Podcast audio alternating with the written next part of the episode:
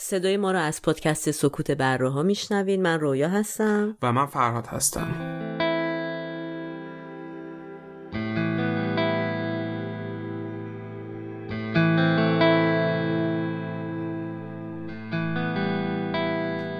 تاریخ پخش این اپیزود 25 اردیبهشت 1398 که میشه 15 می 2019 میلادی.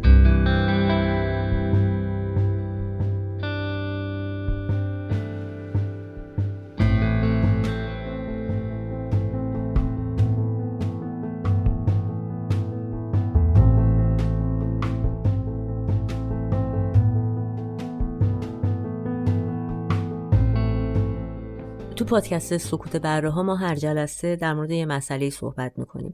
دلیل انتخاب این اسم بیشتر و اصلا رفتن جهت این پادکست به این شکل و فرمتی که میشنوین بیشتر به خاطر اینه که دوست داریم یه سری از بحثایی که فکر می‌کنیم خودمون حداقل تو جامعه توی جمعای خودمون حتی جمعای دوستانه ممکنه که زده نشه یا گفته نشه.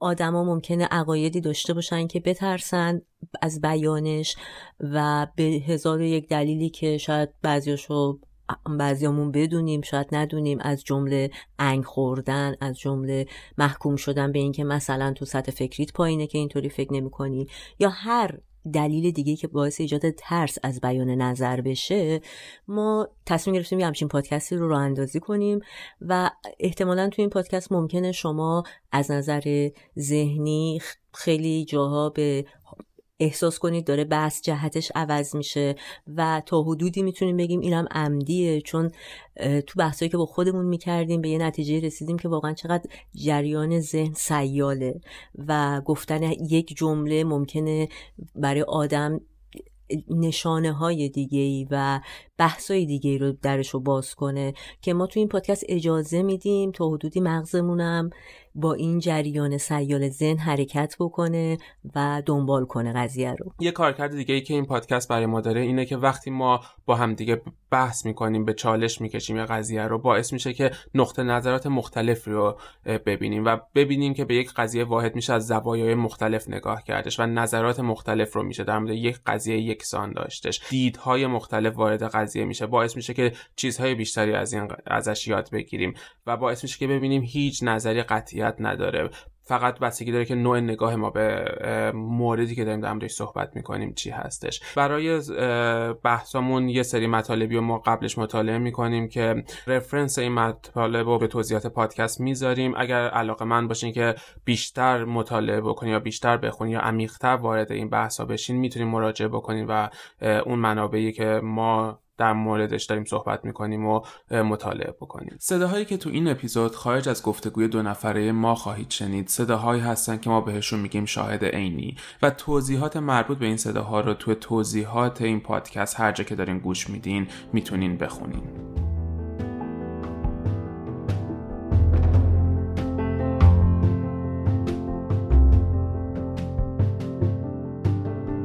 منتقد کارش اینه که تماشاچی آگاهی بیشتری بده که تو چرا این احساس خاص رو به دست آوردی؟ اکثر منتقدا با تر... با نقدای تهاجمی از این نمدی کلاهی برای خودشون درست کردن. منتقد تحت تاثیر احساساتش نباید قرار بگیره. اصلا تحت تاثیر نباید قرار بگیره. به مسئله سلیقه تو نقد خیلی اشاره شده و خودش به نظر من این پایگاه تعریف نقد رو سست می‌کنه. ببین منتقد توی یه دنیای ایدئال نشسته و به صورت ایدئال به قضیه نگاه می‌کنه. بی خود می‌کنه اسم خودش رو منتقد می‌ذاره اگر قرار اینقدر پسیو باشه نسبت به اجتماع خودش. نقد فارسی بیشتر توصیف صحنه های اون فیلمه. یعنی حتی یه جایی می‌تونیم بگیم فیلم رو داره اسپویل می‌کنه. فقط هم از هیجانشون نیست.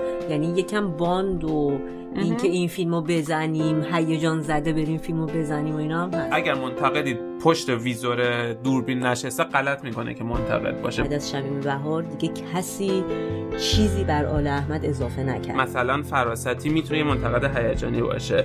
فقط میاد میگه که این فیلم در اومده یا در نیومده یا ما قبل بعد یا اصلا فیلم فیلم آپارتمانی خوشبختانه هنوز جمعی تحقیرآمیز خیلی رو خودش نگیره این فارسی یک ژانر بومی ترین ژانر سینما ایران احیانا منتقدای عزیزمون اینو گوش میدن نرنجن و هر حال معذرت می‌خوام.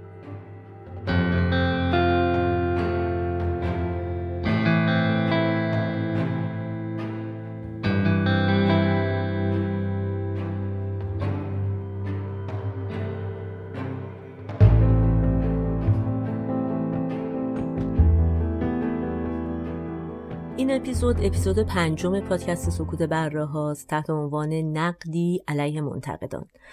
خب همونطور که اسمش معلومه دیگه ما می‌خوایم تازه بیایم الان منتقدا رو نقدشون کنیم. یکم فکر کنم امشب کارمون سخته. ولی من خودم فکر می‌کنم بهترین جا چون بستر این بحث در واقع بیشتر هنریه.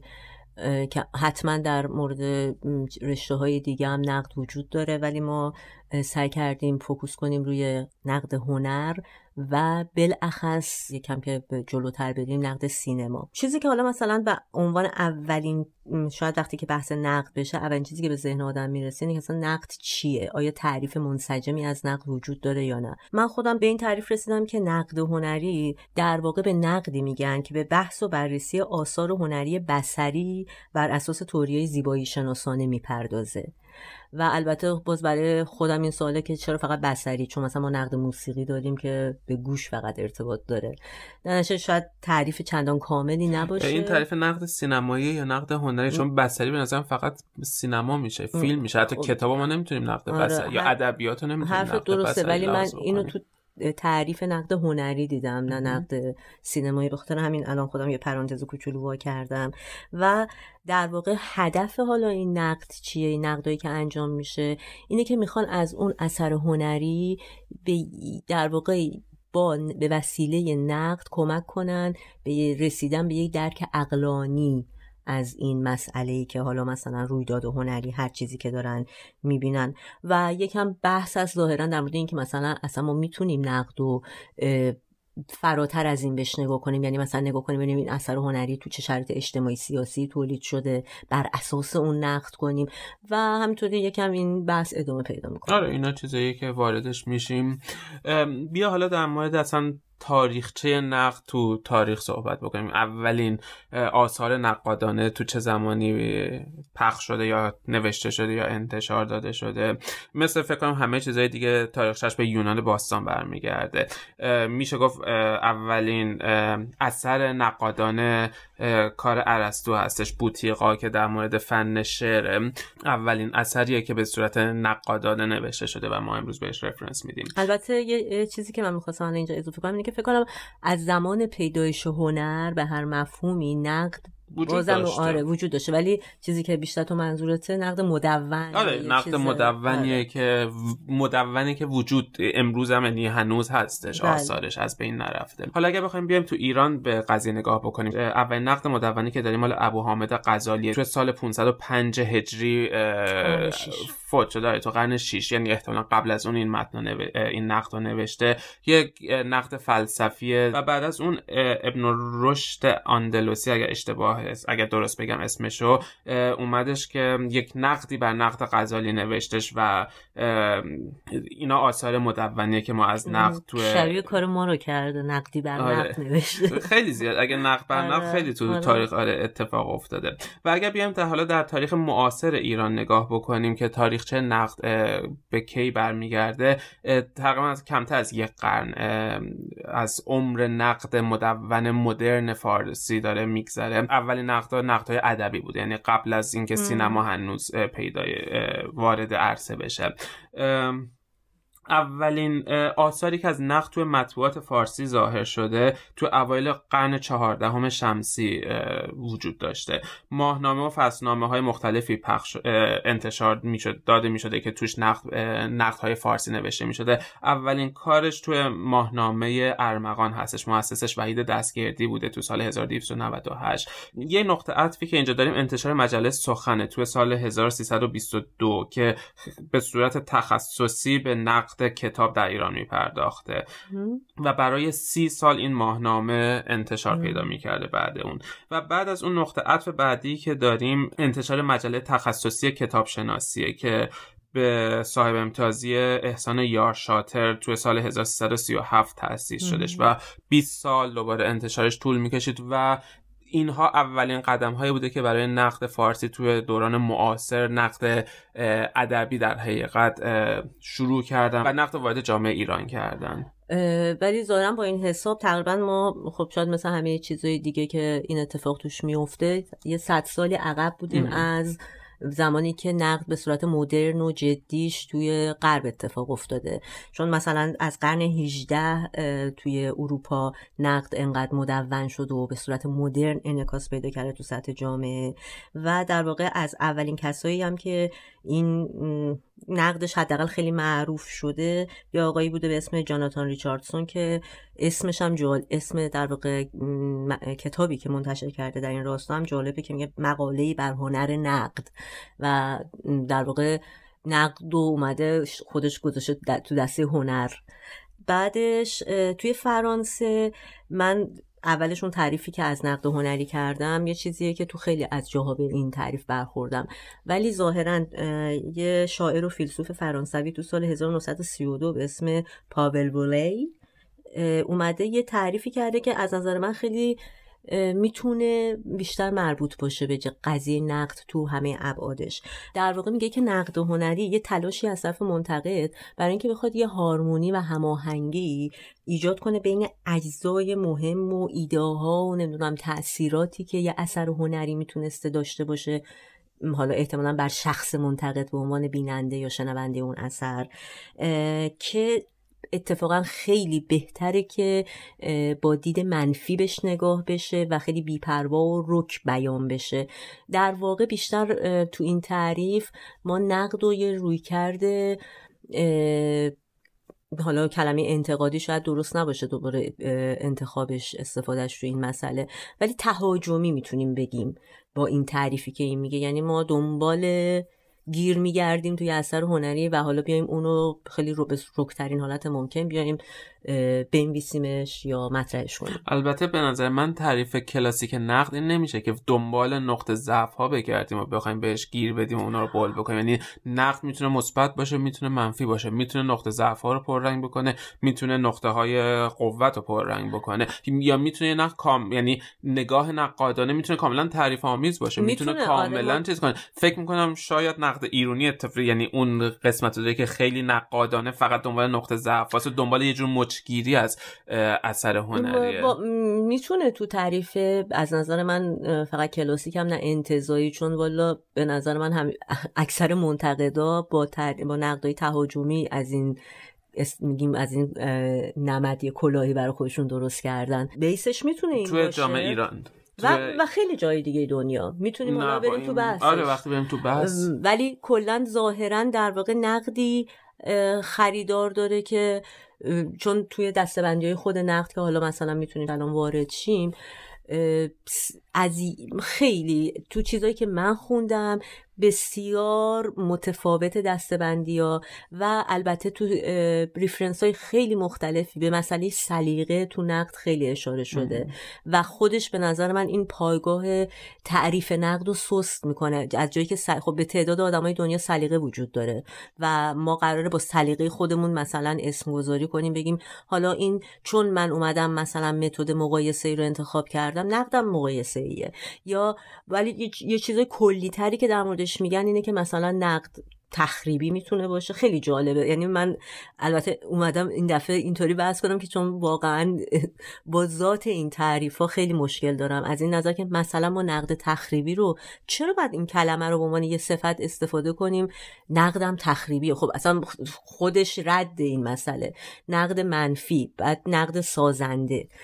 که نقد سازنده ظاهرا یه ترکیبیه مثلا از نقد منفی و نقدیه که می‌تونه حالا به قول تو یه قسمت های تحسین کنه اون اثر رو و جنبه مثبت داشته باشه. حالا اگر شروع کنیم در مورد نقد تو سینما حرف زدن و یکم تخصصی از نقد از ادبیات بیایم بیرون و فقط در سینما بخوایم حرف بزنیم. من می‌تونم بر اساس منابعی که هستش نقد سینمایی رو به سه گونه مختلف تقسیم بکنم.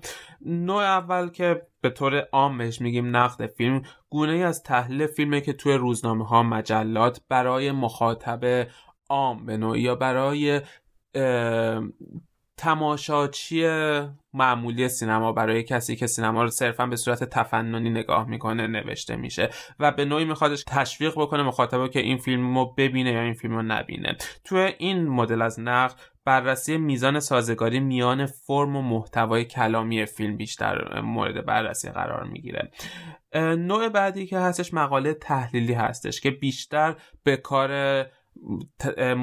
دانشجوهای سینما یا مؤسسات سینمایی یا آدمهایی که به نوعی با این هنر صنعت درگیرن می‌خوره که به این صورته که همونطور که از اسمش مشخصه خیلی تحلیلی وارد فیلم میشه و فیلم رو با کمک دانش و قواعد سینمایی تحلیل می‌کنن. می‌تونه مثلا توی این نوع از نقد یک سکانس از یک فیلم فقط نقد بشه و در موردش ساعت ها حرف زد یا نوشتش. و می‌تونه توی مجلات سینمایی یا مجلات تخصصی تر بهش پرداخته بشه. نوع سومی که هستش مقاله نظری هست یا نقد نظری هستش که توی این نقد بررسی محتوای غیر کلامی فیلم به کمک دانش و قواعد سینمایی و اظهارات کارگردان بررسی میشه. به نوعی بنیانهای ایدولوژیک یا سیاسی صنعت سینما رو با نحوه روایت کارگردان در هم میآمیزن و در مورد فیلم حرف می‌زنن. فرقش با مقاله تحلیلی در حقیقت این هستش که توی مقاله تحلیلی فرم فیلم یا فرم کلامی فرم فیلم بهش بررسی بهش پرداخته میشه. ولی اینجا محتوای غیر کلامی فیلم توی مقاله نظری بیشتر بهش پرداخته میشه یعنی میشه. تو گفتش که مثلا محتوای تصویری فیلم؟ نه نه نه تصویری هم چون باز توی مقاله تحلیلی چیز میشه. چون فرم فیلم توی مقاله تحلیلی گفتیم می‌تونیم یه سکانس از فیلم رو با قواعد سینما یعنی حتی دکوپاژ فیلم یا حرکت خب. دوربین یا اونا رو بهش بررسی بکنن. آره آره تو مقاله تحلیل تو مقاله نظری بیشتر از های ایدولوژیک فیلم یا خطوط ناگفته فیلم رو میان بررسی می‌کنن. این چیزی که تو میگی رو من در واقع با یه تقسیم بندی دیگه اینطوری باش برخورد کردم که کلا مثلا نقد فیلم البته فرقش رو با ریویو نمی‌دونم گفتیم یا نگفتیم ولی الان خیلی خلاصه ریویو در مورد اینه که بیشتر همونطور که فرادم گفتش مثلا در مورد اینه که تماشاچی رو علاقه من کنه به دیدن و لزومی هم نداره خیلی یادم منتقد ای حالا این کارو بکنه بر اساس تعریف های خودشون. ولی نقد جدیتر یه نقد ژورنالیستیه که بازم پهلو می‌زنه به review یعنی می‌تونه بیشتر شبیه review باشه. تو مجله های مختلف سینمایی و غیر سینمایی می‌تونه چاپ شه. و نقد آکادمیکه که در بر اساس film theory ه. حالا یه نقل قولی از فرانسوا تروفو کارگردان و منتقد فرانسوی هستش که میگه منتقد به جای ابراز شور و هیجان بیش از اندازه در نقد باید تلاش کنه تا نگاه تحلیلی و هدفمندی داشته باشه. اونچه که به نظر جذاب می‌رسه نمی‌تونه توجیه توجیهگر خوبی یا بدی یه اثر سینمایی باشه بلکه دلایلی که چنین قضاوتی رو به منتقد داده اون دلایل مهمه که پرداخته بشه. کلا نظری که من دارم اینه که منتقد تحت تاثیر احساساتش نباید قرار بگیره اصلا تحت تاثیر نباید قرار بگیره. من که فکر می‌کنم همچین چیزی خودش نقض قرضه چرا؟ به خاطر اینکه تو هم هر چیزی که میمیسی تحت تاثیر خودتی. نمی‌تونی مگه میشه بالاخره اون تحلیلی که تو بهش می‌رسی تحت تاثیر دیدن یک مسئله ایه پس تحت تاثیر هست. مگه اینکه بگی حالا مثلا تحت تاثیر مثلا یه عده اگه از خیلی از یه فیلمی تعریف کنن باید تا جایی که ممکن آدم سعی کنه نگاه مستقل خودش رو داشته باشه.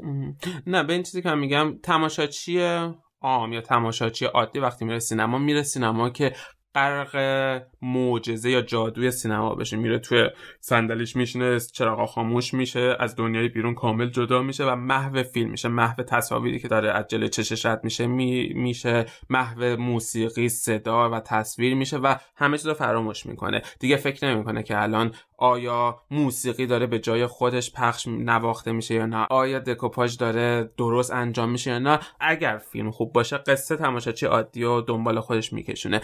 منتقد نباید این مسهور اون جادوی سینما بشه. منتقد نباید تحت تاثیر احساسات خودش. قرار بگه احساسات مطمئنا تو قضاوتش تاثیر داره ولی احساساتی که از عقل خودش یعنی باید با عقل خودش بسنجه. نباید فیلم اگر فیلم منتقد و با خودش برداره و ببره دنبال خودش بکشونه منتقد به نظر من دیگه منتقد نیست. منتقد شکست خورده است. خب من همینجا مثلا به این بحثی که تو داری می‌کنی یه نکته ای دارم. اونم این که وقتی که ما مبنای دقیقی دقیقا منظورم کلمه دقیقه برای سنجش یک مسئله نداریم و اونو واگذار می‌کنیم به وجدان یا صلاحیت یا نمی‌دونم هر چیزی شبیه به این یک انسان در نوشتن یا قضاوت کردن یه مسئله چطوری می‌تونیم بعد به اون چیزی که از این آدم میاد بیرون اعتمادی داشته باشیم. چون این به این معنی نیست من با مسئله نقد به کل مخالفم. مثلا ما تو فیلدهای آکادمیک شما اگه یه مقاله علمی بنویسین می‌تونین بفرستین برای های مختلف و تمام اون کسایی که مقاله شما رو می‌خونن و می‌خوان ارزش یابی کنن. یه مسئله خیلی مهمی که بر من همیشه جالبه اینه که اصطلاحا میگن blind review میشه. یعنی اسم شما بالای اون paper نیست. نمی‌شناسن شما. نمی‌دونن این کار کیه. و اونا دارن اینو می‌خونن فقط. و وقتی که برای شما feedback میفرستن شما می‌بینید که به صورت دقیق رو متد شما ایراد گرفتن گفتن اگر این نیست چی باید باشه؟ یعنی چون معیار مقایسه دارن و اون معیار مقایسه خیلی دقیق تعریف شده. اما در مورد یک اثر هنری که از بد به پیدایش خودش اصلا با احساسات قسمت زیادیش در واقع درگیره من همیشه به این فکر می‌کنم که چطور ممکنه دو تا بحث دارم سر مسئله نقد؟ یکی اینکه اصلا اگه طبق تعریف که تو داری میگی منتقد قرار کارش رو انجام بده من چطوری می‌تونم فکر کنم این منتقد زی صلاح تونسته عقلش بر احساساتش غلب چون کلمات فریبندن. یعنی وقتی تو یه نقدی رو می‌خونی خیلی وقتا ممکنه بگی او مثلا به هر دلیلی توی فضایی باشی و احساس کنی که چه باحال نوشته طرف. ولی از کجا می‌تونم مطمئن باشم که این مخ منو نزده در واقع به یه عبارتی. به اولا که به نظر من بحثی مقایسه که با با مباحث علمی کرده قیاس محل فارقه ما داریم در مورد هنر حرف می‌زنیم اصلا هیچ یعنی نمی‌تونیم قابل قیاس نیست من اونو به چون قیاس نگفتم. مباحث علمی دو علاوه دو چهاره توی هنر ما هیچ قطعیتی نداریم. این نمیتون اگه نداریم نمیشم نقدش کرد به نظرم. خب حالا در موردش می‌تونیم صحبت آره. کنیم. آی... میشه نقدش کرد ولی می‌تونه لزوما نقد ها می‌تونه هم راسته هم نباشه می‌تونه نگاه های مختلف باشه. همونطور که وقتی صدها نفر میرن توی یه سالن سینما یه فیلم رو می‌بینن به عنوان مخاطب عادی نیمی از اون آدم ها امکان داره از اون فیلم یا از اون اثر خوششون بیاد. نیمی فکر کنن که اون اثر مزخرفه. پس نقاد منتقدان می‌تونن به همون صورت. منتقدان می‌تونن نظرات مختلف داشته باشن می‌تونن نگاه های مختلف داشته باشن. و حالا چیزی که تو گفتی چطوری ما می‌تونیم اعتماد کنیم که این منتقد داره حرف درستی می‌زنه یا حرف اشتباهی می‌زنه؟ اولا گفتیم سه, سه نوع مختلفی از نقد هستش. در مورد کدوم نقد داریم حرف می‌زنیم؟ از من این خیلی مسئله مهمیه. وقتی ما در مورد یک نقد حرف می‌زنیم در مورد چه نوعی از نقد حرف می‌زنیم؟ در مورد نقدی که من به عنوان مخاطب دارم یک نقد سینمایی که گفتیم تو مجلات یا روزنامه های عادی برای مردم عادی نوشته میشه که ترغیبشون کنه که برن یه فیلمو ببینن یا نه یه فیلمو ببینن. داریم در مورد این نقد حرف می‌زنیم یا داریم در مورد یک نقد تحلیلی حرف می‌زنیم که یک آدم صاحب نظر با مطالعات داره به صورت تحلیلی یک فیلم یا یک سکانسی از فیلم رو حرف می‌زنه. ما در مورد کدوم داریم حرف می‌زنیم؟ به من خیلی فرق می‌کنه این قضايا حتما حرف درسته بود موافقم. من ایرادی تو مسئله اینکه یه نفری به صورت ریویو در واقع بیاد برای گزارش برای روشن شدن یه سری چیزای کلی در مورد یه فیلم به خصوص که حالا بحثمونه حرفشو بزنه هیچ مشکلی ندارم. یعنی باش مسئله ندارم در واقع اون نقدی که تو داری نقد به صورت گزارشی مطرحش می‌کنی. بحث من از بیشتر از جایی شروع میشه که اصلا کارکرد نقدایی بالاتر از این سطح چی بوده تو طول تاریخ سینما؟ چقدر از این منتقدایی که به اصطلاح تو آکادمیک نوشتن یا تحلیلی نوشتن تونستن کمکی فراتر از کمک به مخاطب کمک به هنرمند تو پیشبرد کار خودش بکنن؟ و اصلا بیشتر از اون چطور ممکنه آدمی که خودش احاطه نداشته باشه یعنی محیط باشه توی مسئله بتونه بیاد از یه موضع بالاتر انقدر فنی و حرفه‌ای وقتی خودت مثلا نتونی یه فیلم بسازی چطور ممکنه تو بیای در مورد اینکه مثلا این اگه این شکلی می‌شد بهتر بود این کات اگه اینجا نمی‌خورد بهتر بود بتونه نظر بده. و وقتی من میخوندم خب پله پله بیا بریم جلو چون تو الان چند تا سوال مختلف رو خب. مطرح کردی که هر کدومش رو می‌تونیم در صحبت بکنیم. بیا مرحله مرحله بریم جلو. اول اصلا بیا بگیم چرا باید نقد باشه؟ آیا اصلا نقد باید باشه نه؟ کارکرد نقد چیه؟ اصلا قبل از اینکه حالا ببینیم آیا سودی داره یا ضرری داره؟ اصلا ببینیم کارکرد نقد چیه؟ من فکر می‌کنم که اولین وظیفه‌ای که منتقد داره یا اولین کمکی که منتقد می‌کنه اینه که به تماشاچی تماشاچی میره یه فیلم می‌بینه و یک احساسی از یه فیلم می‌گیره. منتقد کارش اینه که تماشاچی آگاهی بیشتری بده که تو چرا این احساس خاص رو به دست آوردی؟ بیاد واسهش تحلیل بکنه و باز بکنه قضیه رو و کمکش بکنه که دیدش رو گسترش بده. کمکش بکنه که چطوری به قضیه نگاه بکنه. دفعه بعدی اگر رفت این فیلم رو دید یا یه فیلم دیگه دیدش آگاه تر باشه به قضیه که داره می‌بینه. یه مثال دیگه که می‌تونم بزنم این که اصلا چرا نقد باید باشه منتقد چرا باید باشه؟ خیلی شاید تعریف کلیشه ای باشه ولی من یه اثر هنری و باسه به خالقش به صورت بچهش تعریف می‌کنم. یعنی یه کارگردان یه فیلمی ساخته اون فیلم بچهشه. هیچ وقت یه آدم نمی‌تونه در مورد بچهش نظر قطعی که بچه من خنگه یا باهوشه یا معدبه یا ریاضیش خوبه یا چیزش خوبه. مادر یا پدر همیشه قربون صدقه بچهش میره. بچهش بهترین موجود دنیاست.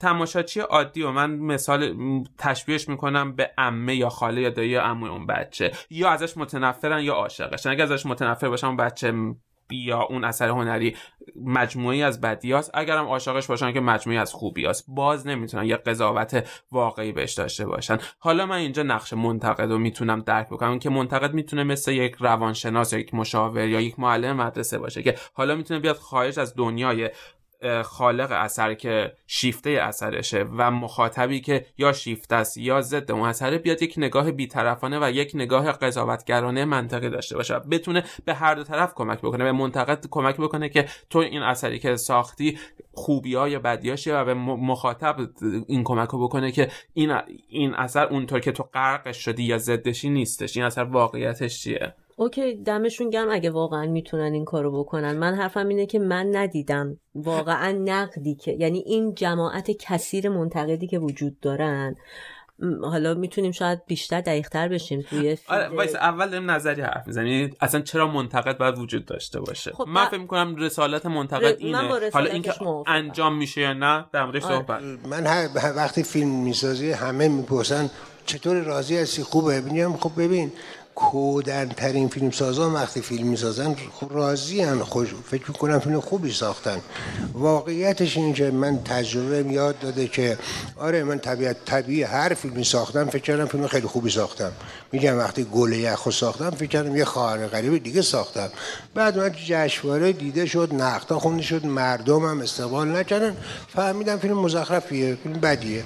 در نیومده کسی حرفش اینه میره و فیلم می‌سازه. میگم همه فیلم ها من با یه میزان وصفا ساختم. بهترینش و بدترینش. خودم راضیم که خب آره چی میگه؟ چی؟ نه نه قربونه به بچهش میره فلان. این مهم نیست که من راضی باشه باشم مهم اینه که شما اصاب رسانه راضی باشین و مهم بله. اینه که مردم بعدا یه ذره است. حالا این فیلم قطعا فیلم مثلا 40 میلیاردی نمیشه که ولی حالا یه فروشکی بکنه که به آدم ببینه خب یه عده هنوز هستن که یه فیلم جدی رو هم میرن می‌بینن. اگه این اتفاق بیفته این میره جز فیلم های خوب من. اگه نیفته میره جز فیلم های بدم که دیگه حاضر نیستم ببینمش. خب بعدا معلوم میشه. و امروز نمی‌تونم بگم که. ما به خاطر اینکه این بحث رو نمی‌تونیم تو فضا انجام بدیم. یعنی اینکه تعریفمون اینه پس باید آیا واقعا تو عمل چه اتفاقی افتاده؟ ما به خاطر اینکه منتقدا به خصوص اخیرا و البته که همیشه بوده در سینمای ایران یه خطی رو همیشه ایجاد کردن. در به یه ورش ارتباط با مخاطب بوده که حالا پیروان خودشون رو داشتن. یه طرفش بر ضد هنر آفرین یا هنرمند هرچی اسمشو بذاریم بوده. و جریانی درست کردن که آدم وقتی وارد این کلاف میشه سر و تهش رو نمی‌فهمه. یعنی بیشتر واقعا نقدایی که وجود داره جنبه توصیفی داره از یک اثر.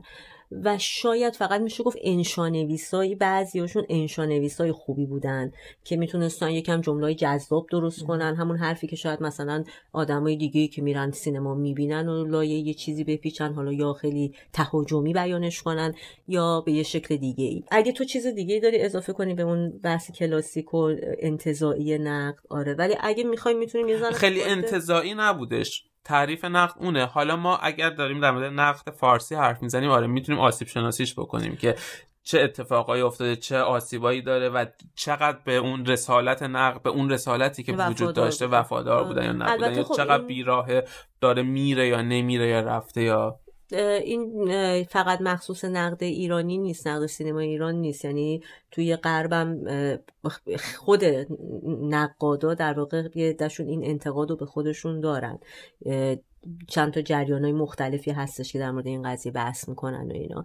یکی از معروف آقای به اسم مت زولر سیتس که خودش در واقع اینو قائل میشه به این مسئله که برای اینکه یکی بتونه یه اثری رو اثر سینمایی رو نقد کنه مثلا چطوری می‌تونه بگه که آیا می‌تونه تحلیل یا جواب درستی از این ارائه بده که مثلا در این صحنه این بازیگر اگر دستش رو با دست راستش لیوانو بر داشت با دست چپش ور داشت به لحاظ بسری چه اتفاقی میافتاد؟ آیا می‌تونه بگه که مثلا اگر اینجا حجم موسیقی یا صدای موسیقی که ما داریم میشنویم پایینه اگر با چرا کارگردان تصمیم گرفته پایین بذاره؟ چرا کارگردان تصمیم گرفته این دیالوگ اینجوری ب... مثلا اگر حالا ما فکر کنیم فیلم نویسم بوده.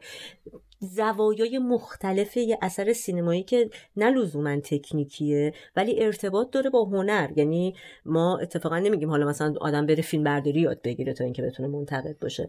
ولی دقیقا یک سازنده اثر سینمایی احتمال زیاد اگر به کار خودش اشراف داشته باشه و اگر کارگردان نسبتا قابل قبولی باشه باید با ثانیه ثانیه فیلمش فکر کرده باشه. اگه داره این پلانو می‌گیره و حتما یعنی به توانایی یه منتقد خوب به نظر من باید توانایی ذهن خونی اون کارگردان رو داشته باشه و نقد اون ذهن خب اصلا یکی از دوباره تعاریف کلاسیکی که مطرح میشه که یه کار یه منتقد نباید آره تو دنیای خودش بشنه و یه فیلم رو نقد کنه. باید فیلم از نگاه از دنیای کارگردان نقد بکنه. یعنی باید اول وارد دنیای اون بشه بعد حالا ببینه تو اون دنیا چه کار میشه کرد یا چه کاری چه کاری باید می‌شده که نشده یا چه کاری خوب شده یا چه کاری نباید می‌شده آره یعنی اینش اینه که باید وارد اون دنیا نباید بشینه توی دنیای خودش و از دنیای خودش بخواد یه فیلم رو نقد بکنه. من اینجا باید کاملا موافقم. ولی تو حرف یه چیزی که گفتی پس یعنی تو قائل به اینی که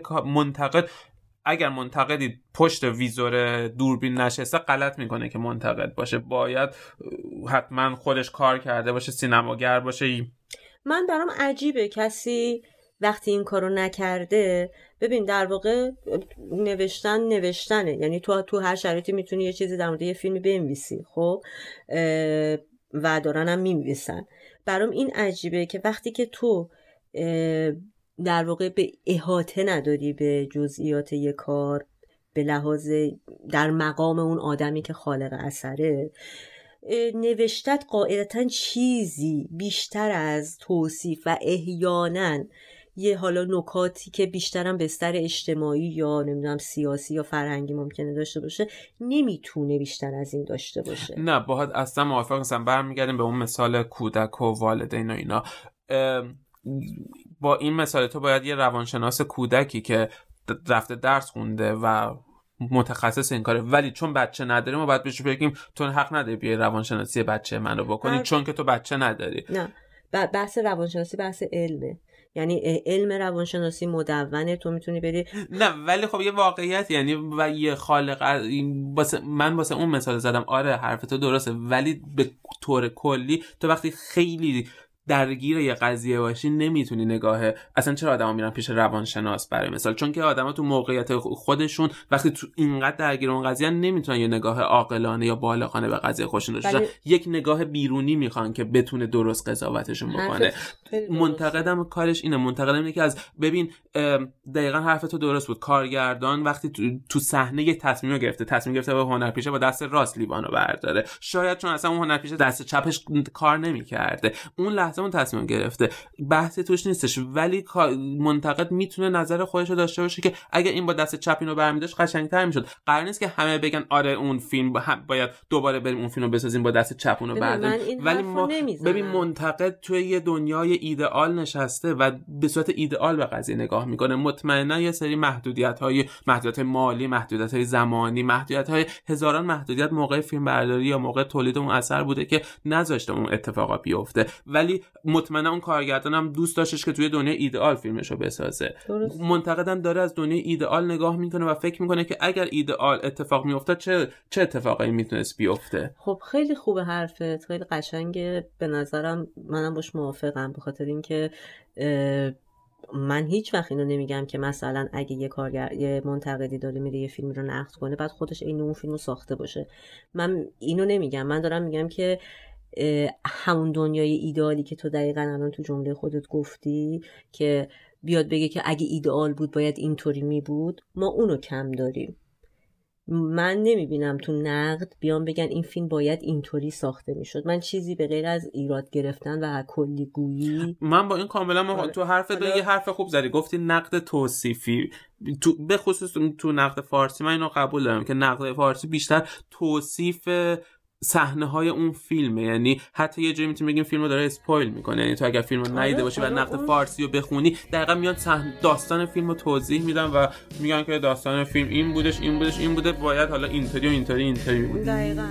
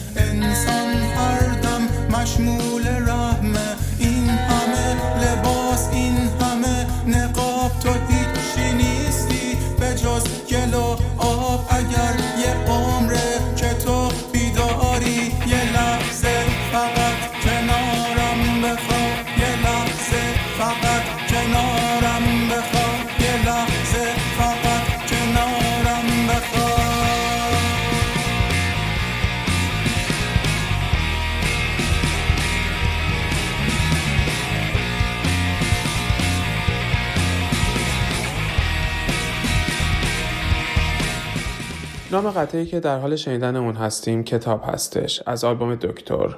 ترانش از هادی پاکزاده و آهنگسازش مسعود فیازاده است و خواننده این کار هادی پاکزاده.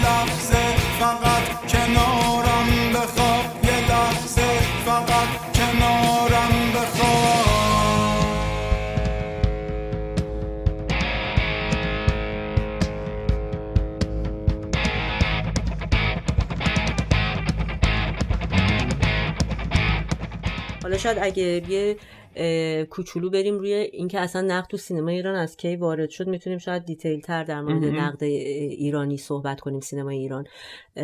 طبق ظاهرا که نقد به هر حال از از زمانی که سینما تو ایران وارد شده که برمیگرده در واقع به سال 1280 اینطورا به صورت مدون نقد دوربین در واقع اون موقع وارد شده. ولی با اولین اثرهای سینمایی منتقدا هم خب اون موقع که احتمالا منتقدای ادبی بودن و اینا دست به کار نوشتن نقد سینمایی شدن. و از اولین منتقدا آقای تغرل افشار رو می‌تونیم مثال بزنیم که یه آدمی هم بوده که ظاهرا یه نسبتی با نیما یوشیج داشته داییش بوده نیما. و روانشناسی هم میخونده. متولد فکر می‌کنم 1110 این حدودا که این آقا شروع می‌کنه به نوشتن نقدای هنری و سینمایی به خصوص. از اولین کسایی بوده که توی جشنواره سینمایی را میندازه ظاهرا تو ایران تو خیابون لاله‌زار یه جشنواره کوچیکی تو سینما کریستال را میندازه و به همراه هوشنگ کاووسی سخنرانی مختلفی دارن. یه اتفاق معروفی که از اینا به جا مونده ظاهرا بر اثر تماشای فیلمی تماشاگر رو شروع کردن به سرصدا کردن و اینا اینا جز اولین کسایی بودن که نقد بر تماشاچی نوشتن بر عکس عمل تماشاچی و چطوری بودن تماشاچی در سالن سینما و همینطور خودش هم توی یکی از فیلم های ایرانی ظاهرا بازی کرده و بعدا هم خیلی پشیمون شده. گفته من دلیل بازیگریم این بوده که می‌خواستم ابتزال این سینما رو نشون بدم که چقدر مبتزله ولی خب متاسفانه خیلی زود میمیره در غرق میشه تو آبا در دریای خزر. و بعد از اون همطور منتقدا هی میان و میرن دیگه. منتقدای دیگه ای داریم مثل محسن موحد. میره میره تا این جریان به یکی از شاخصترین منتقدای سینمایی ایران که همچنان هم اخلاف و اسلافش ادامه دارن می‌رسه به اسم آقای شمیم بهار. که خب ظاهرا خط نقدی در سینمای ایران ایجاد کرده برای خودش و جریان ساز بوده تو این قضیه که بسیار آدم گوشگیری بوده. گوشگیر به معنی اینکه دوست نداشته خیلی تو محافل عمومی ظاهر بشه بعضی خانواده نسبتا مرفهی میاد. بسیار جنبه روشن فکرانه داشته برخورداش و نظراتش و ظاهرا حتی خط و رسم و ادبیات مخصوص به خودش هم داشته در نوشتن که گاهی خوندن و سخت می‌کرده برای خواننده. و شمیم بهار در واقع در دهه 45 است که به اوج شکوفایی خودش می‌رسه در مجله اندیشه و هنر قلم می‌زده و با آیدین آقداشلو همکاری نزدیکی داشته که هنوزم ظاهرا میگن تنها کسی که باشه ارتباط داره آیدین آقداشلوه خیلی دور از انظاره همیشه. و یکی از مهمترین نقدایی که داره بر کتابای جلال آل احمد به خصوص نونو و القلم و مدیر مدرسه است که در واقع یک نقل قولی هست که میگن بعد از شمیم بهار دیگه کسی چیزی بر آل احمد اضافه نکرد. انقدر که این دقیق در واقع نوشته. ولی گویا همین شمیم بهارم از یک دوره به بعد نقدش در واقع مقرزانه صورت مقرزانه به خودش می‌گیره و نقد سینمایی هم می‌کرد یا فقط نقد ادبی بیش... نه نه نه بیشتر نقد سینمایی می‌کرده. و خب از آدمایی بوده که بسیار مخالف جریان فیلم فارسی بوده و تقریبا میشه گفت سینما ایران اصلا قبول نداشت کلا از این آدمی که انقدر اسم و رسم رو فکر می‌کنم همه تو حدودی اسمش رو شنیدن دوازده اثر نقد سینمایی موجوده. ولی به هر حال انقدر اون نقد رو مهم می‌دونن که البته حالا ما می‌بینیم در اینکه واقعا مهم بوده یا نه بحث می‌کنیم که میگن که کافیش بوده. همین دوازده تا رو داشته خودش خیلی. و... کلا فکر کنم خب آفت حالا نه جریان روشنفکری ایرانی هست که همیشه یه نگاه به غرب داشته و همیشه به نوعی محصولات داخلی و ضدش بوده. یا مثلا دکتر کاووسی هم ضد موج نوع سینما ایران بوده. یعنی اصلا معتقده که موج نوعی وجود نداره توی سینما ایران. ولی به هر حال آره دقیقا همینطوریه. یعنی تمام مثلا به فیلم های حالا کسی از همه سینما ایران دفاع نمی‌کنه ولی به هر حال ما تو زمان خودمون هم فیلم های موفقی داشتیم مثل خشت آینه که اتفاقا شمیم بهار به شدت اصلا این اثر رو میکوبه. و خیلی از در واقع فیلم ها رو قابل فیلم های مطرح و نوگرا رو منظورمه نه حتی فیلمایی که اصطلاحا میگن فیلم فارسی. قابل نقد نمی‌دونسته که بخواد چیزی براش بنویسه. خانه سیاه هست و بسیار فیلم بدی می‌دونه و به قول استاد در نیومده که فکر می‌کنم اتفاقا این اصطلاحاتی که شمیم بهار به کار میبرده با تعابیر مختلفی امروز ما از منتقدای حالا میشه گفت به نام و مشهور ایران می‌تونیم بشنویم. و آره خلاصه شمیم بهار یکی از این آدمای اصلی این جریانا بوده. ولی واقعا با مطالعه نقدای اینا به خصوص الان دیگه من فقط دارم تو سینما ایران صحبت می‌کنم. می‌خوام بدونم کدوم یک از این نقدا تونستن کمکی بکنن آیدی داشته باشن برای یه هنرمند. و اصلا آیا چقدر اینا منتقدا به لحاظ هویتی چقدر جایگاه اینو دارن برازنده این جایگاهی هستن که توش نشستن الان؟ چون که ببین من مثلا نقدای شمیم بهار رو که دیگه ظاهرا معروف ترین منتقدی بوده. نه من سالهاست مجله فیلم رو میخوندم همیشه و به هر حال مجله فیلم تقریبا میشه گفت تخصصی ترین مجله سینمایی. اگر ما بذاتمون بیشتر از این نیست دیگه گناه من نیست. بهترین منتقد و ظاهرا اون تو میمشم و تو همه اینا نمی‌خوام بگم همه کارا بد بوده. حتما تو نقدا جمله هایی هستش که آدم می‌تونه ازش استفاده کنه.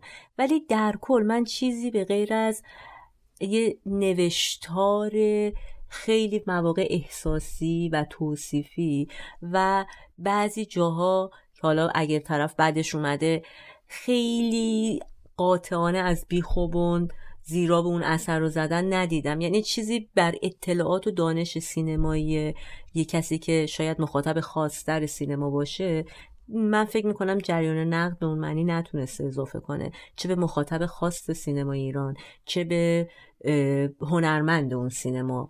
ما البته می‌تونیم بگیم ما نقدای مثلا داریم تو بهترین حالت به بازیگری می‌تونن نقد بنویسن که اینجا خوب بازی کرده فلانجا بد بازی کرده. تازه نه با تئوریای بازیگری هم لزوما در حد همین که خوبه بعد حسش خوب بود حسش بد بود.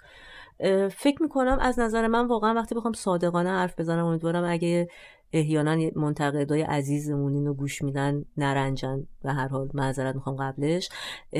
بخوام صادقانه حرف بزنم واقعا فکر می‌کنم جریان نقد به مفهوم خاصش و همون نقد تحلیلی که تو میگی کاری رو از پیش نبرده.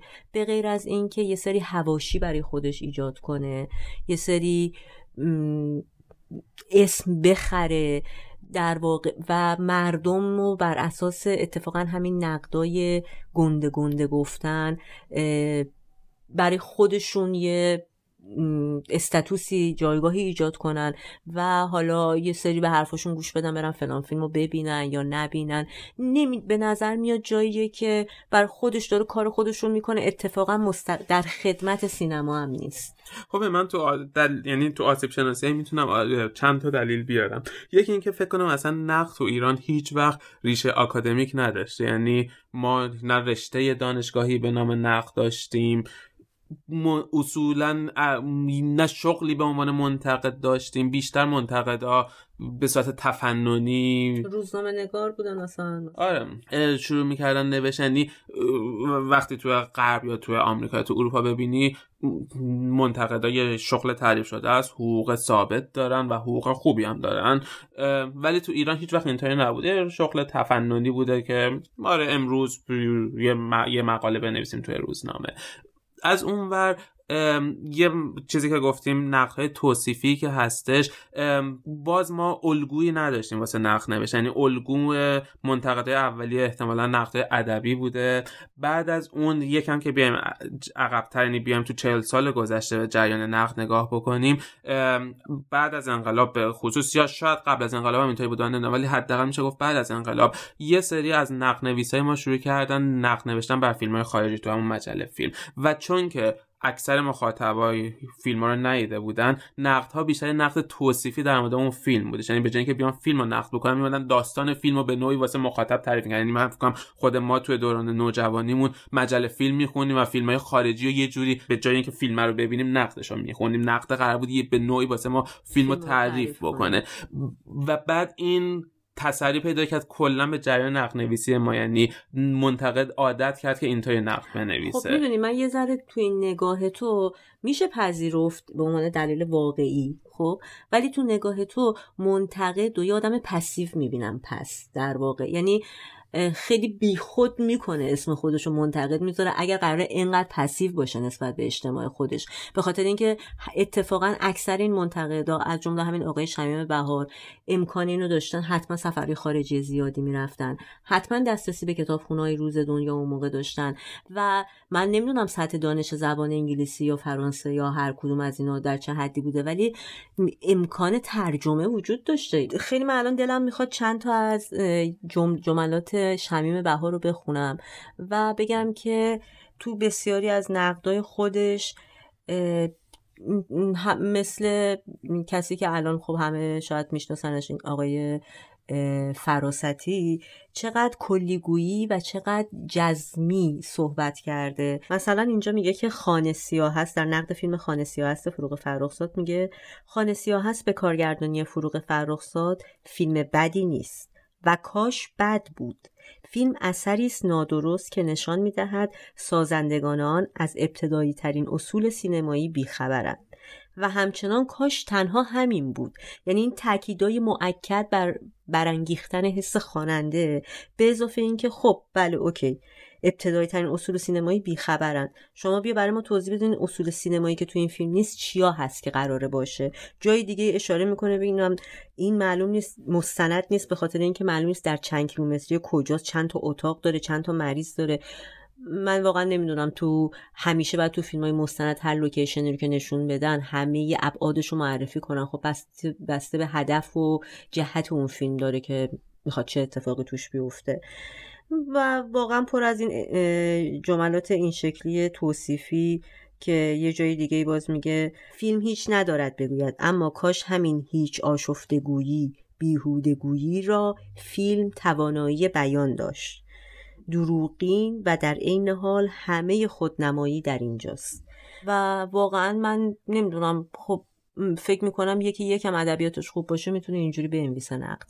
در جای دیگه ظاهرا خیلی طرفدار هوارد هاکس بوده و میگه که مثلا الدرادو خیلی داره تعریف می‌کنه الدرادو یک وسترن بسیار خوب و بسیار ساده و بسیار گرم و بسیار غنی است. اثر یک استاد. هوارد هاکس. برای من این انشاست. موافقم باهات. حالا من اینجا می‌خواد یه گریزی بزنم. به انواع منتقدان و بعد می‌تونیم یه ذره موردی تر صحبت بکنیم.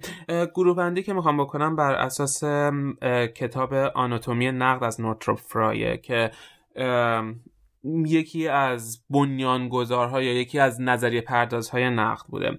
نورتروپ فرای منتقدا رو به دو گروه منتقد عمومی و منتقد دانشمند تقسیم بندی کرده. و بعد حالا من می‌خوام نظر امین حسینیون رو نقد بکنم که اومده گسترش داده نظریه نورتروپ فرای و یک مقاله تحلیلی بر نقد ایرانی و منتقد ایرانی نوشته و اومده منتقد ایرانی رو به چهار گروه تقسیم کرده. منتقد عمومی و منتقد دانشمند که نورتروپ فرای تقسیم کرده و بعد امین حسینیون اومده منتقد هیجانی و منتقد غیر عمومی هم بهش اضافه کرده. و این مقاله رو با عنوان گونه شناسی منتقد در ایران در وبلاگ خوابگرد منتشر کرده. منتقد عمومی اون منتقدیه که برای عموم مردم نقد می نویسه هم که در صحبت کردیم تو مجله ها می نویسه افکار عمومی جامعه رو شکل میده و کار اون پاسخ دادن به این سوالاتی از این دسته که آخر هفته چه فیلمی ببینیم یا برای کادو تولد خالمون چه کتابی بخریم و از این دست. منتقد عمومی خودش صاحب سلیقه است. و چون که می‌خواد به جامعه بگه که چی بخونن و چی نخونن یا چی ببینن و چی نبینن مجبوره که ارزش گذاری بکنه آثار هنری و از جملات خیلی کلی مثل فلان رمان خوب است یا بد است یا نمره فلان فیلم فلان است. به این صورت خیلی عمومی برای عامه حرف می‌زنه. منتقد دانشمند منتقدیه که کاری به دعواهایی که تو سطح جامعه هستش نداره. بیشتر منتقدیه که توی یه بستر آکادمیک نشسته. معمولا توی دانشگاه بیشتر واسه رساله دکترای خودش میاد یه کتاب یا یه فیلم رو از نظر تاریخی روایی و مسائل مختلف بررسی می‌کنه تحلیل می‌کنه و مثلا رساله دکتراشو میده و هیچ کسی قرار نیست شاید مخاطب آمون رو بخونه. تو دانشگاه ها می‌تونه تدریس بشه یا دانشجوها می‌تونن اون نقد رو بخونن. یا مثلا دکتر زرین کوب یا دکتر شفیع کدکنی از این گروه هستن. و مثلا می‌تونیم بگیم جملاتی رو که استفاده می‌کنن اینطوریه که غزل فارسی از آغاز تا امروز همواره ویژگی های الف و را داشته. یه جوری کاتگورایز می‌کنن گروه بندی می‌کنن دسته بندی می‌کنن و کلاس بندی می‌کنن غذایا رو. این دو گروه منتقده بودن که نورتوپ فرای تو طبقه بندی خودش ذکر کرده بود. و حالا بس این منتقدا به گونه شناسی منتقد ایرانی میشه منتقد هیجانی. منتقد هیجانی با عواطف و هیجاناتش سر و کار داره. عموما متعصب است و در پی اثبات یک موضوع خاص است که اون موضوع هم اون عاطفه شخصیه که خودش داره و فقط می‌خواد تمام تلاشش رو بکنه که اون رو اثبات بکنه. غیر از صدور احکام کلی که هیچ معنی دقیقی ندارن این منتقد از اونجا میشه شناخت که هیچ دانش منسجمی نداره و در بلند مدت مشخص میشه که تمام نظرات اون بر اساس عواطف و هیجاناته. منتقد هیجانی معمولا میشه اون چیزی که ما مخاطبای عادی از سینما میایم بیرون تو جمع دوستامون میشینیم با هم دیگه حرف می‌زنیم و میگیم که این فیلم خیلی فیلم خوبی بود یا این فیلم چقدر فیلم بدی بودش بدون اینکه هیچ پایه علمی داشته باشه. حالا پیرو نظریه تو ما می‌تونیم بگیم که خیلی از منتقدای ایرانی منتقدای هیجانی هستن. تو حرفات هم تو یه گفتی مثلا فراست می‌تونه یه منتقد هیجانی باشه. فقط میاد میگه که این فیلم در اومده یا در نیومده یا ما قبل بده یا اصلا فیلم نیستش. بدون اینکه هیچ دلیل و مح... دلیل علمی واسش داشته باشه بدون اینکه هیچ دانشی پشت حرفش داشته باشه. شاید هم دانش داشته باشه ولی گفتیم تعصبی که داره فقط می‌خواد ثابت بکنه که حرف من درسته و این فیلم فیلم بدیه. و می‌تونه منتقد هیجانی جای خودش داره. اشتباه از اونجا چیز میشه که حالا این منتقد هیجانی میاد تریبون تلویزیون رو بهش میدن یا توی مجلات بهش دسترسی میدن که بنویسه. فقط وسط حرفت من بگم این منتقدای هیجانی حداقل تو این مدل ایرانیش به نظر من خیلی وقتا فقط هم از هیجانشون نیست. یعنی یکم باند و اینکه این فیلمو بزنیم هیجان زده بریم فیلمو بزنیم و اینا هم هست. خب هم باز میگم عواطف دیگه یعنی اون عواطف حالا می‌تونه دلایل دیگه ای داشته باشه برانگیخته شدن اون عواطف. گروه آخر منتقدای غیر عمومی هستن که بیشتر توی محافل خصوصی و نیمه خصوصی صحبت می‌کنن. یک نگاه علمی به قضیه دارن ولی مثلا میشه گفت تو جلسات نقد و بررسی فیلم حرف می‌زنن توی جمعای خصوصی حرف می‌زنن ولی پایه داره حرفشون غیر علمی یا هیجانی حرف نمی‌زنن. می‌تونن توی مؤسسات درس بدن یا کار اینطوری بکنن و در پی رد و رد کردن یا تایید کردن چیزی نیستن. مثلا هیچ وقت نمیگن که این کتاب آشغاله چون که در نهایت معتقدن که هیچ کتابی آشغال نیستش. نمیگن که مثلا فیلم فارسی آشغاله. میگن که فیلم فارسی دیدنش لذت بخشه. می‌تونن یه نگاه واقع بینانه نسبت به قضیه داشته باشن حالا چرا اینا رو اینجا من ذکر کردم؟ واسه اینکه همون که گفتم فکر می‌کنم منتقد ما خیلیشون هیجانی نقد می‌کنن. یا اصلا نقد ایرانی شاید مثل خیلی دیگر چیزای ایرانی که خواستگاه شرقی داره بیشتر از اینکه از منطق و عقل ماها در بیادش بیشتر از احساسات آنیمون در میاد یا حالا از احساسات یا چیز موارد خارجی که تو گفتی باندهای قدرتی که بهشون وستیم یا رانتایی که داریم می‌گیریم یا به اون دلیل شروع می‌کنیم نظر دادن. و یه چیزی که داریم فکر کنم نقد فارسی یا یا کلا تو فرهنگ ایرانی ما اینو داریم که صفر و یک به قضیه نگاه می‌کنیم. گفتیم تعصب داریم رو قضیه. اگه یه چیزی خوبه خوبه ولا غیر و حاضریم رگ گردنمون هم بدیم تا ثابت کنیم که این چیز چیز خوبیه یا چیز بدیه. ولی خب حاشیه های زیادی طبیعتا وجود داره و جزوی از کار ماست. تا جایی که در ارتباط با فیلم باشه و در ارتباط با من به عنوان فیلم ساز باشه من مشکلی ندارم. از جایی که وارد در واقع مسائل شخصی من بشه اون دیگه در واقع سکوت نمی کنم چون یه نکته که وجود من در این سالا سعی کردم که پاسخی ندم به این هاشی ها. چون می‌دونم که اینها در واقع تلاشیه برای اینکه من وارد یه بازی بشم که احساس کنم که حیف از در وقتمه که صرف این چیزها بکنم. ولی و این سکوت هم به این معناست نه به معنای اینکه پاسخی براشون نیست و گاهی هم فکر کنم که اونها از پیش در واقع به دلایل غیر سینمایی تصمیم و قضاوتشون رو شکل دادن. حرفای من در واقع تاثیر بر اونها نمی‌ذاره و اکثریت مردم هم این رو می‌دونن. نیازی به این نیست که آدم وارد این بازی بشه. این طیفی که مدعی در واقع اخلاق و دین و خودشون رو در واقع خیلی نزدیکتر به خدا می‌بینن تا بقیه مردم. عجیبه برای من که در گفتارها چقدر عصبانی چقدر گاهی فهاشند شما اگر مدعی هستید که به خدا نزدیکترید که خب باید ادبیات و زبانتون زبان ملایمتری باشه زبان درستری باشه. من نمی‌دونم که روی این شاخه‌ای که نشستن خودشون در واقع فرو خواهند افتاد با این در واقع از بن بریدن شاخه. و همین خاطر وارد این بازی نمیشم تا جایی که در واقع به فیلم و در واقع فیلمساز مربوط بشه. سر جدایی سر درباره هم اینها بود. بله. الان یکم در واقع بیشتر شده و به نظر میاد فیلم به فیلم بیشتر میشه. ولی آگاه بودم که به محض اینکه فیلم موفقیتی پیدا کنه داستان ها شروع میشه. یعنی موضوع موضوع خود فیلم نیست. یعنی از ته می‌بینن. یعنی همین فیلم اگر موفق نباشه اتفاقا خیلی, خیلی از همین کسایی که باش مخالفن طرفدارش خواهند شد.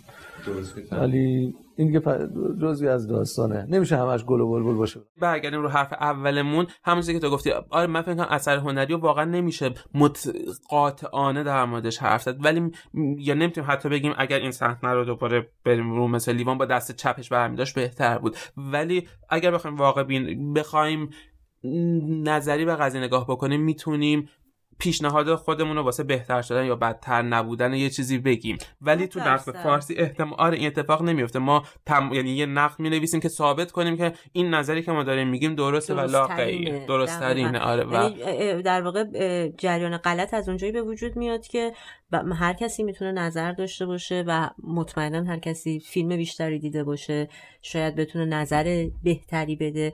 ولی در واقع زمانی که این نظر به صورت احساسی و توصیفی بیان میشه ولی نویسنده این نظر خودشو در جایگاه توصیف کننده نمی‌دونه و عرش اعلا خودشو می‌بینه و در واقع مسلط به تمام تکنیک و فنون اونجاست که در واقع آدم به یه تناقضی می‌رسه در مورد این قضیه.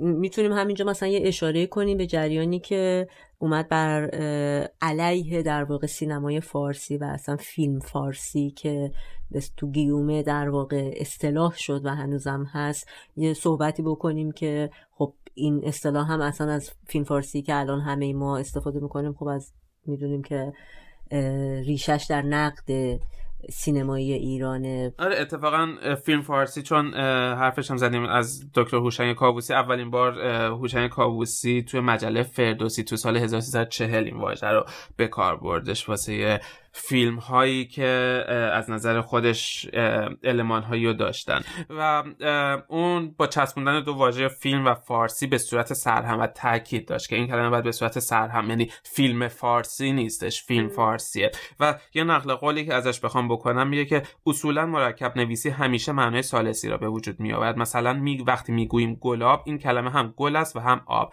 اما جدا نمی نویسیم چون نه گل نه آبه. و یه معنی سالسی بهش میده. و به همین صورت میگه که فیلم فارسی هم همچون ترکیبیه. فیلم فارسی هم فیلم بود و هم فارسی. اما در این حال نه فیلم بود و نه فارسی. و بر اساس نظر اون فیلم فارسی ویژگیهایی داره که مثلا روایتش بر اساس تصادف های باور نکردنی یا چرخش های داستانی و سوء تفاهم های میزن یا شخصیتاش تیپ های آشنایی که تو اجتماع هستن و از حد تیپ فراتر نمیرن. و موقعیت ها با تضاد طبقاتی هستش که با عشق حل میشه یا نزاع بی پایانی بین سنت و مدرنیسم که در نهایت سنت توش پیروز میشه. معجزه میشه دفعه. آره. و من فکر می‌کنم حالا درسته دکتر کاووسی مخالف فیلم فارسی بود و فیلم فارسی آشغال میدونستش. من یعنی دو تا چیز داریم. آیا به کار بردن این کلمه که اشتباس به نظر من نه. یعنی ما واسه اینکه اولا فیلم فارسی اولین کلمه که ترجمه یعنی بومیه واسه ما. یعنی از تو تعریف سینمایی خودمون کلمه ساختیم از ترجمه نکردیم از فرانسه یا انگلیسی و یه کلمه کاملا ایرونیه. و واسه اینکه بتونیم گروهی از فیلم ها رو طبقه بندی بکنیم به نظر من کاتگورایز بکنیم طبقه بندیش بکنیم لازمه که این کلمه رو داشته باشیم و استفادهش بکنیم.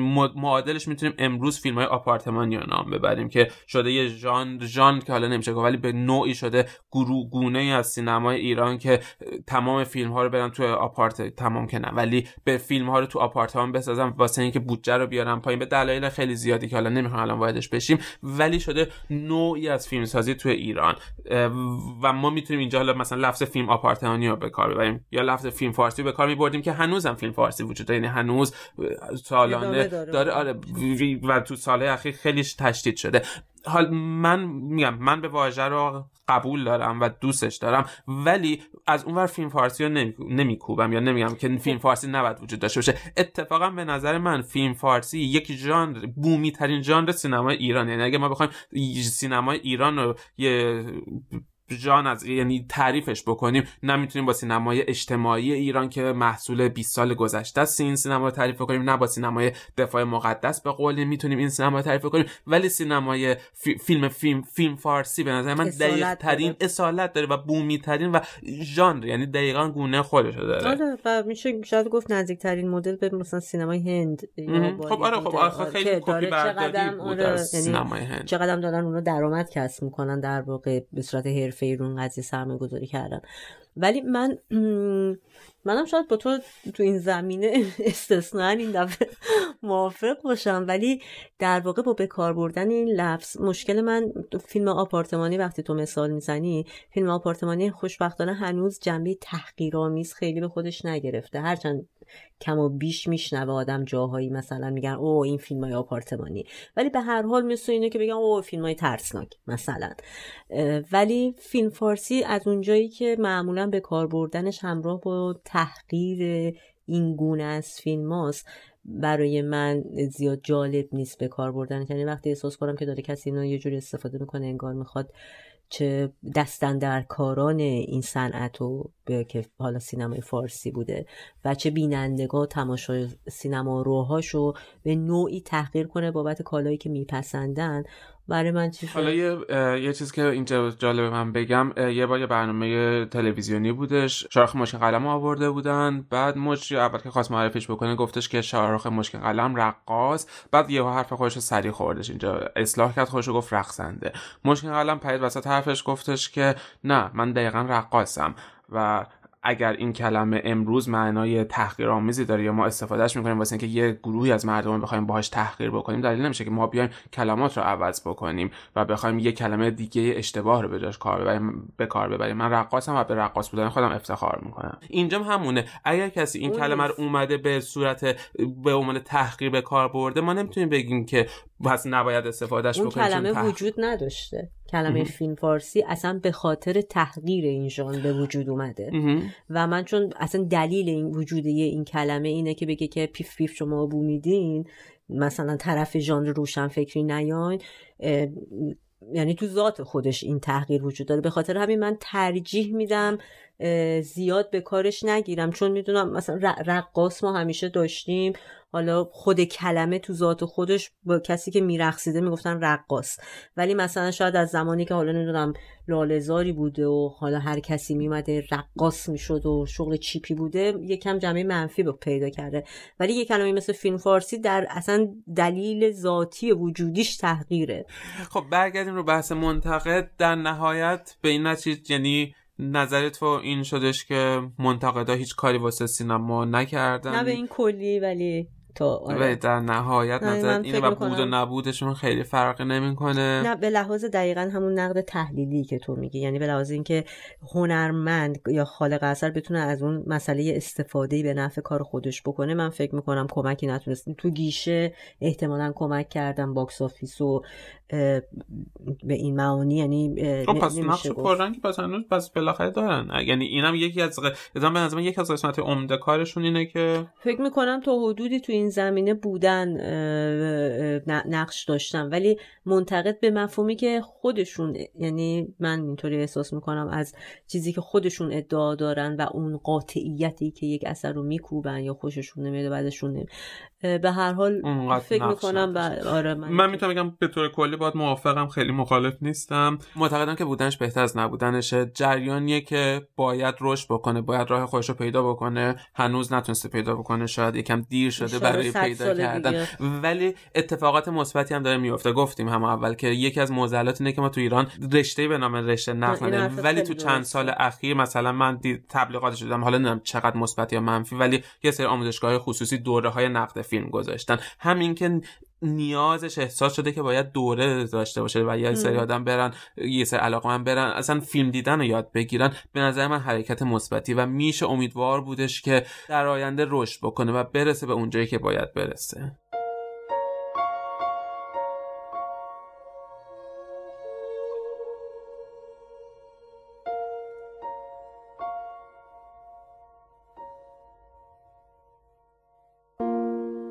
در پایان می‌خوایم یادی بکنیم از هادی پاکزاد خواننده آهنگساز و ترانه سرایی که سه سال قبل در همین روزهای انتشار پادکست خودخواسته به زندگی خودش پایان داد.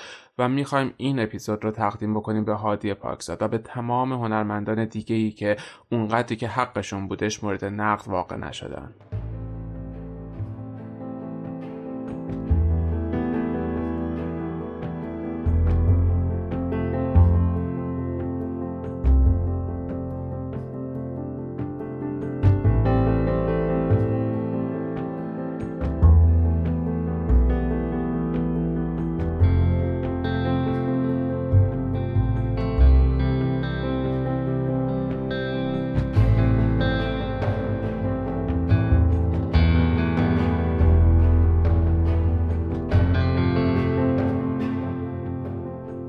اپیزودی که شنیدین قسمت پنجم پادکست سکوت براها بود به عنوان نقدی علیه منتقدان.